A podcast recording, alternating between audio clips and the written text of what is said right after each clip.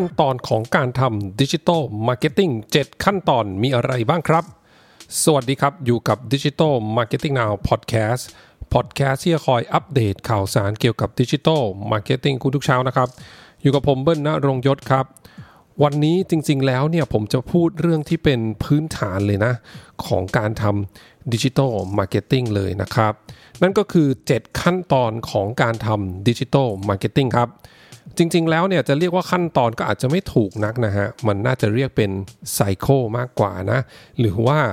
วงจรของการทำ digital marketing นะครับ แต่ว่าถ้าเกิดว่าผม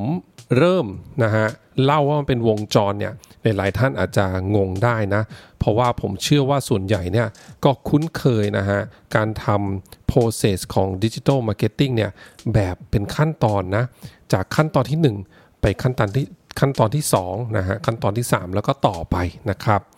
เดี๋ยวผมอาจจะ wrap up ให้ฟังนะว่าทำไมจริง ๆ แล้วเนี่ยมันควรจะเรียกว่าเป็นวงจรมากกว่านะครับ แต่ว่านี่แหละฮะเพื่อให้ทุกท่านเข้าใจง่ายขึ้นนะ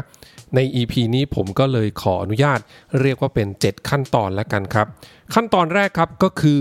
การตั้งเป้าหมายครับ set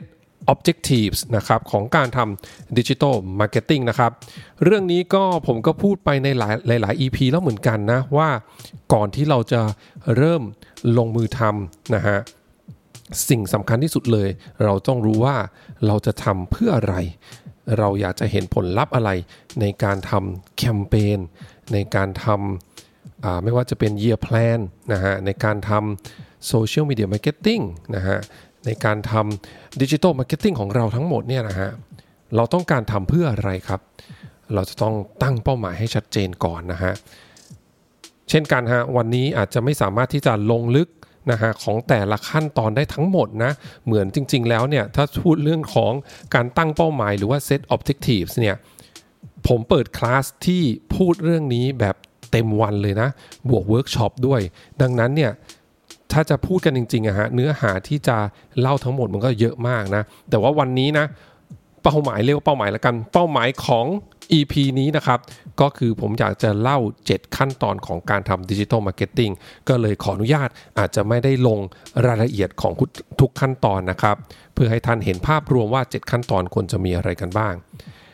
นะครับก็เป็นขั้นตอนแรกนะครับ การตั้งเป้าหมายนั่นเองนะฮะเมื่อเรา รู้แล้วว่าจะตั้งเป้าหมายเพื่ออะไรนะในการทำ digital marketing เนี่ยขั้นต่อไปก็คือการที่เราเนี่ย define KPIs นะครับนั่นก็คือพอเราขั้นตอนที่ 1 เราตั้งเป้าหมายแล้วนะฮะขั้นที่ 2 เราก็มาดูว่าไอ้เป้าหมายที่เราตั้งไว้เนี่ยเราจะตั้งว่าผลลัพธ์ที่มันควรจะเป็นนะผลลัพธ์ที่เราเราอยากจะวัดผลเนี่ยมันเป็นอะไร ถ้ายกตัวอย่างให้เห็นง่ายที่สุดก็คือ สมมุติว่าแคมเปญนี้ เราอยากจะตั้งเป้าหมายให้มียอดขายเข้ามา 1 ล้านบาทนะฮะใน 1 เดือนสมมติ KPI ที่เราตั้งก็แน่นอนนะฮะก็คือว่าจะต้องได้ยอดขายผ่านช่องทางดิจิตอลที่เราทำเนี่ยเข้ามา 100 บาทแบบนี้เป็นต้นนะฮะนี่ก็เป็นหนึ่งตัวอย่างนะตั้งเป้าหมายว่าต้องการให้ได้ยอดขายนะฮะแล้วก็ define KPI ว่าต้องการให้ได้ยอดขาย 1 ล้านบาทแบบนี้ อันนี้ ยกตัวอย่างให้เห็นภาพง่ายที่สุดนะฮะหรือว่าถ้าเราต้องการตั้งเป้าหมายให้มีคนเข้าเว็บไซต์แบบนี้ฮะเราก็ต้องมาตั้ง KPI ว่าเราอยากจะให้มีคนเข้ามาในเว็บไซต์ของเราเนี่ยนะครับเยอะเท่าไหร่นะฮะจำนวนเท่าไหร่นะฮะต่อ 1 ช่วงเวลาที่เราตั้งใจไว้นั่นเองตั้งเป้าหมายไว้นะครับ อันนี้ก็เป็นขั้นตอนที่2นะฮะการ define KPI นะฮะการตั้ง KPI นะครับ มาถึงขั้นตอนที่ 3 ครับ พอเราได้เรื่องของการตั้งเป้าหมาย แล้วก็ข้อที่ 2 การ define KPI แล้วเนี่ยนะฮะขั้นตอนที่ 3 ก็คือเราก็ต้องมาทำเรื่องของสร้างกลยุทธ์ครับ develop strategy นะฮะกลยุทธ์ในการสื่อสารกลยุทธ์ของการทำ digital marketing ฮะว่าเราจะพูดอย่างไรนะฮะพูดแบบไหน แล้วก็พูดที่ไหนอะไรแบบนี้เป็นต้นนะครับ แล้วก็แน่นอนพูดอย่างไร จะว่าไปมันก็คือเนี่ยนะฮะ what why where when แล้วก็ how นั่นเองนะฮะนี่ก็เบสิกเลยนะ เรื่องของการ develop strategy นะฮะการทำกลยุทธ์ของการทำ digital marketing นะครับ พอเราได้กลยุทธ์แล้วเนี่ยสิ่งต่อไปก็คือการทำในสิ่งที่เขาเรียกว่าเป็นออกแบบ tactic ฮะต้องบอกว่าไอ้เรื่อง tactic เนี่ย น่าจะเป็นสิ่งที่คนส่วนใหญ่นักการตลาด digital marketing ส่วนใหญ่เนี่ยคุ้นเคยที่สุดนะฮะการซื้อ ad การยิง ad แบบนี้นะครับ ที่เราจะเห็นบ่อยๆ นะ คนพูดถึงเรื่องนี้กันเยอะ ไอ้เรื่องยิง ad เนี่ยจริง ๆ แล้วมันอยู่ stage มันอยู่ขั้นของการ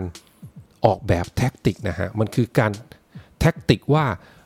จากกลยุทธ์ที่เราตั้งไว้เป้าหมายให้เราตั้งไว้ KPI ที่เราตั้งไว้เนี่ยเราจะใช้ tactic อะไรนะฮะในการที่จะ ตอบเรื่องของกลยุทธ์ที่เราวางไว้ ถ้าในกลยุทธ์ของเรานะฮะวางไว้ว่า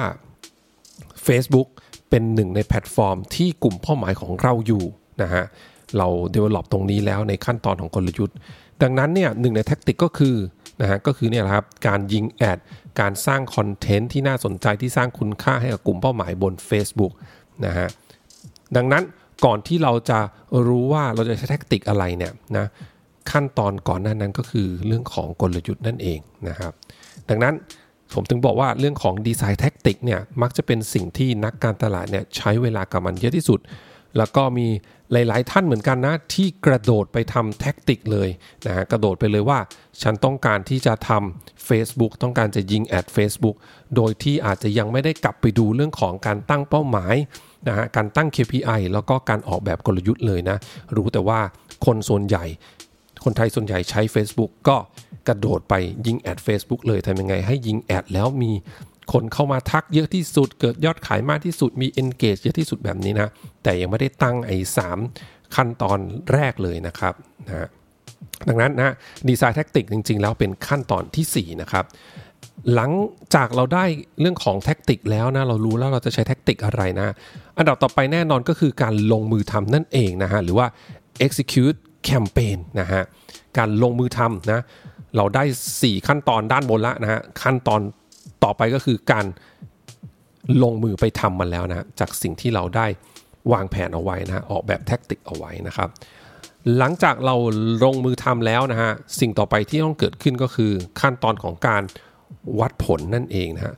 measure result นะฮะว่าสุดท้ายแล้วเนี่ยสิ่งที่เราลงมือทำไปเนี่ยมัน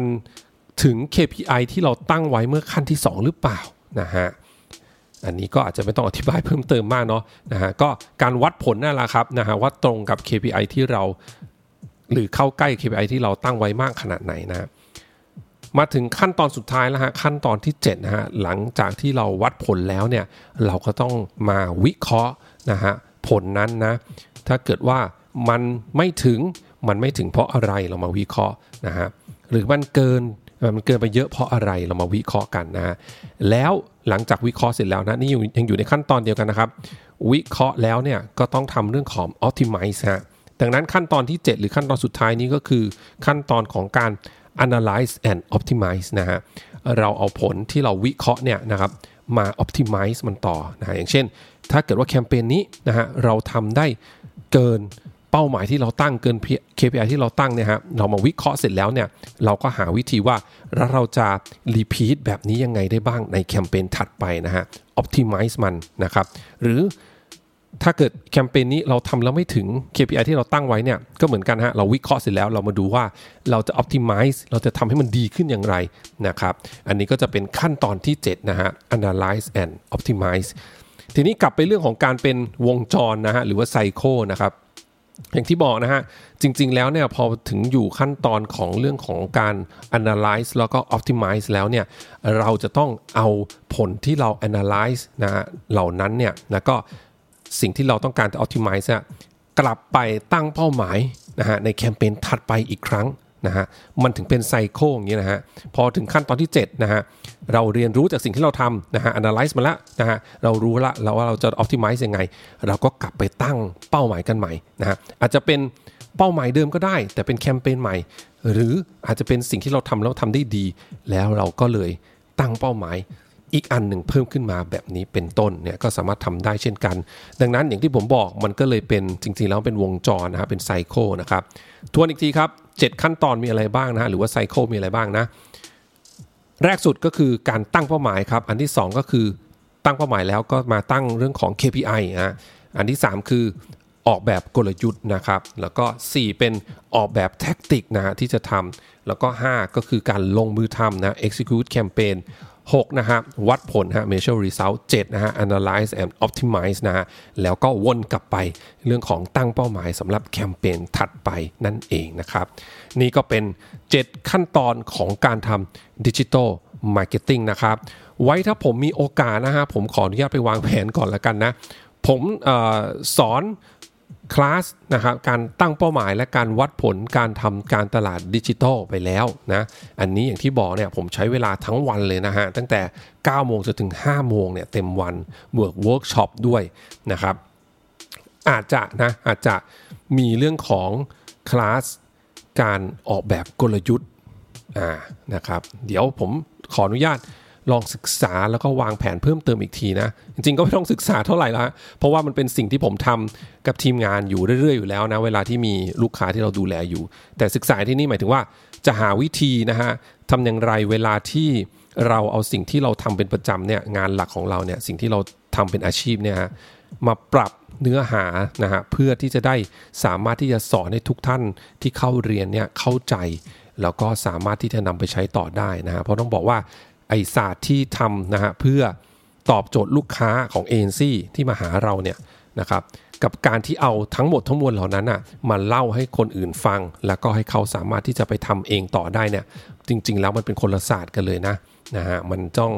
อธิบายนะฮะให้คนเรียนเข้าใจ แล้วก็ที่สำคัญคือเข้าใจแล้วเนี่ยเขาต้องเอาไปทำได้จริงด้วยนะก็ถึงเป็นที่มาว่าผมถึงบอกว่า ผมอาจจะขออนุญาตศึกษาหาวิธีว่าทำยังไงจะเอา เรื่องราวเหล่านั้นเนี่ยนะฮะการตั้งกลยุทธ์เนี่ยการออกแบบกลยุทธ์เนี่ยนะฮะมาทำเป็นคอร์สเรียนนะฮะให้ทุกท่านเรียนกันก็อาจจะใช้เวลานิดหนึ่งนะฮะก็เดี๋ยวถ้า